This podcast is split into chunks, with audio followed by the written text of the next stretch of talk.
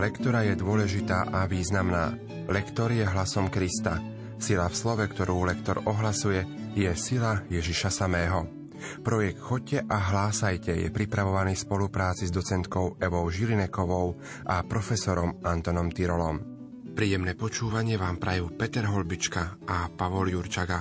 Čítania prednáša študentka Divadelnej fakulty múzických umení v Bratislave Kristýna Kováčiková. Dnes si spoločne predstavíme čítania prvej pôstnej nedele.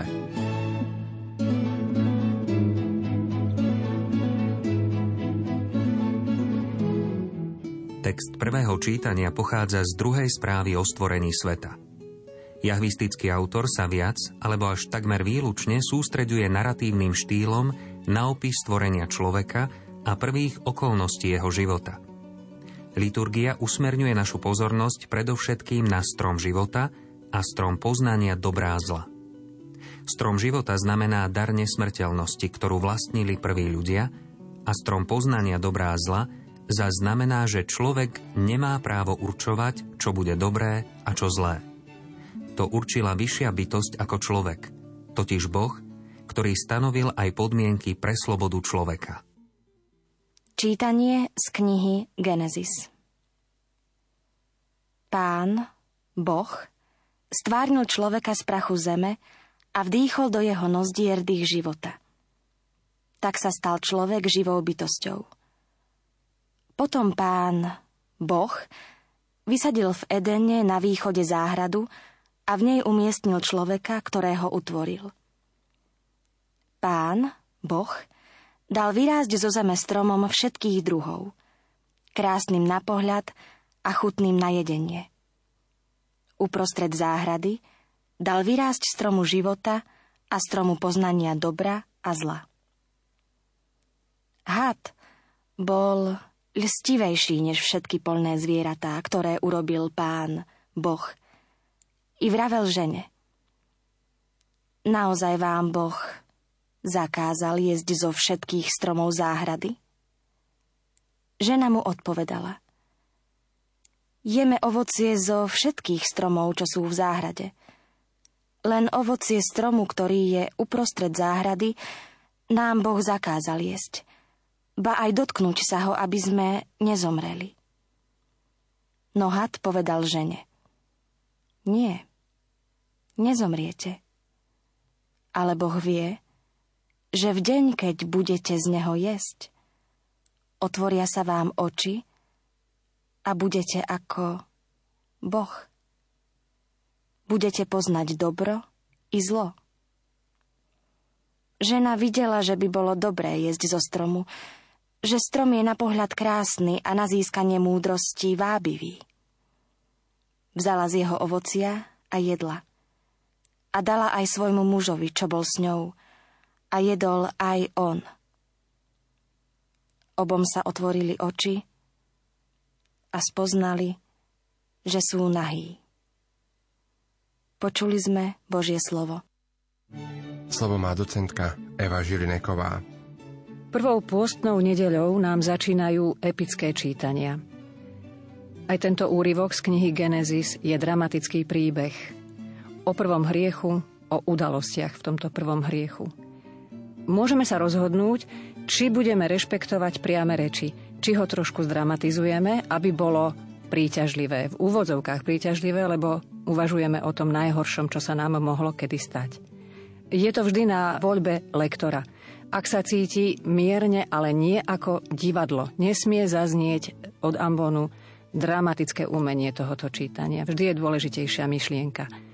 Je tu niekoľko veľmi ťažkých kombinácií slovných, Napríklad, ak by sme rešpektovali oslovenie pán, čiarka, boh, to boh, toto vyjadrenie mi ešte viac konkretizuje, aký to bol pán. No predsa Boh, aby nás toto nezmiatlo, aby sme tú čiarku nevylúčili a nehovorili úplne jednoducho, potom pán Boh vysadil v Edene. Nie, musí to byť potom pán, Boh vysadil v Edene a tak ďalej.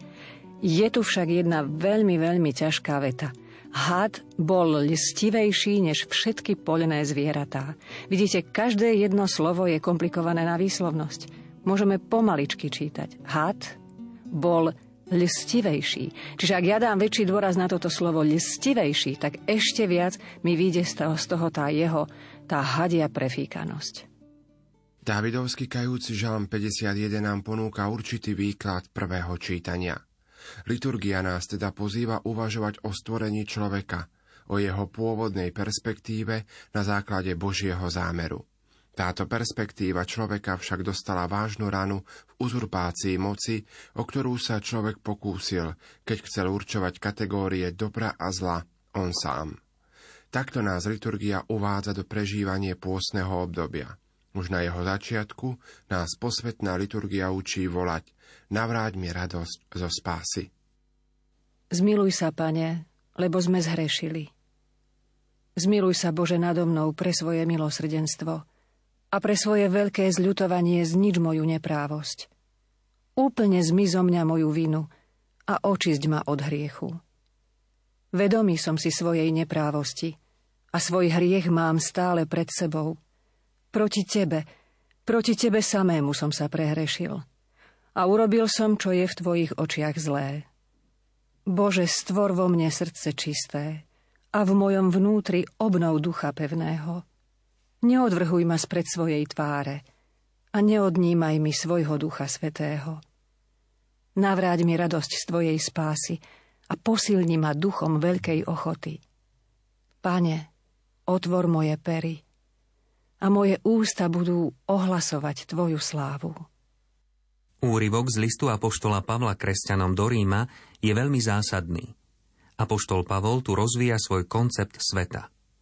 V ňom rozlišuje kolektívne dôsledky na jednej strane hriechu prvého človeka, na druhej strane kolektívne dôsledky milosti druhého človeka a Boha Ježiša Krista.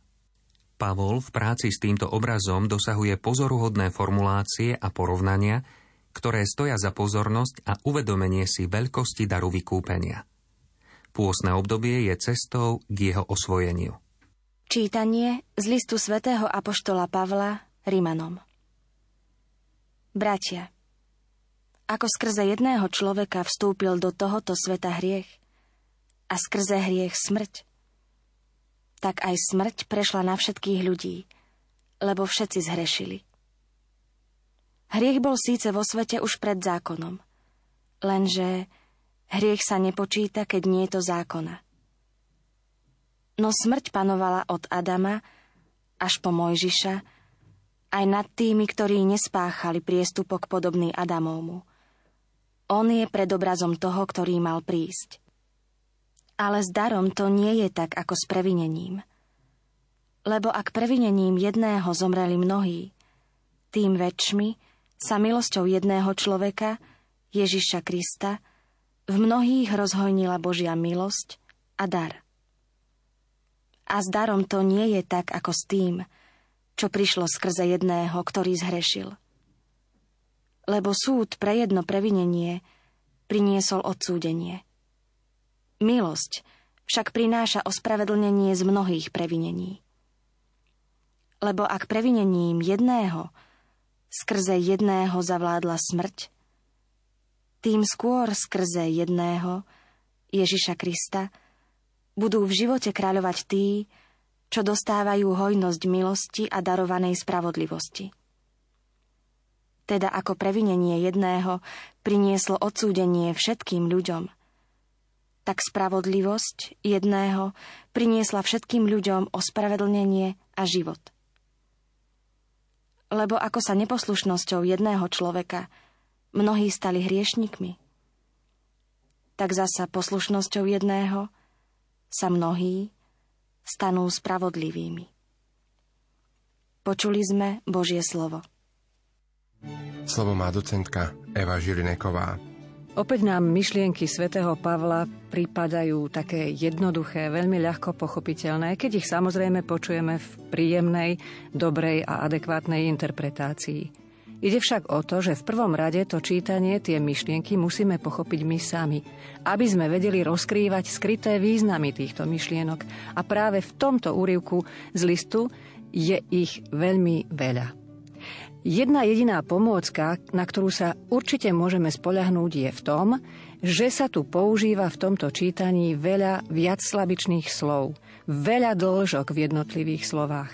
Ako náhle inklinujeme k tomu, že tie dĺžky nedodržíme, stráca sa aj kvalita toho čítania, ale stráca sa aj zmysel tých myšlienok.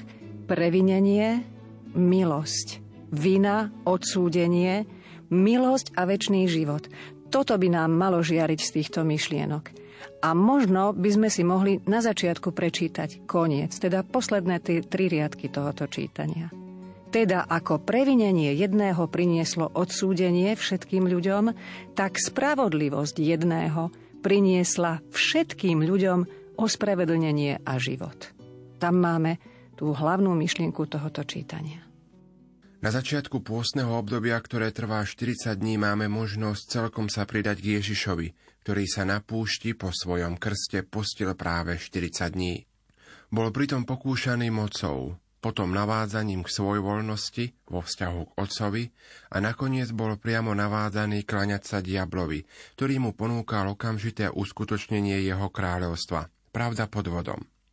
Všetky pokúšania, ba aj Ježišovo kategorické odmietnutie satanových ponúk nás vedie k prvému čítaniu a k úvahám o tom, kde je pravá sloboda a perspektíva pre život človeka.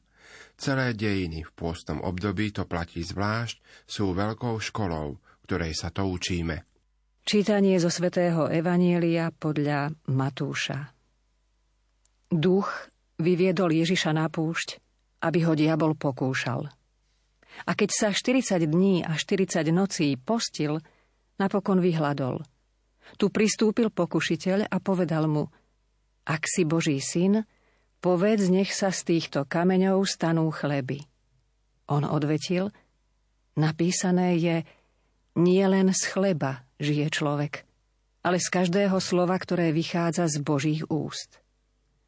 Potom ho diabol vzal do svetého mesta, postavil ho na vrchol chrámu a povedal mu, ak si Boží syn, Vrhni sa dolu, veď je napísané, svojim anielom dá príkaz o tebe a vezmú ťa na ruky, aby si si neuderil nohu o kameň.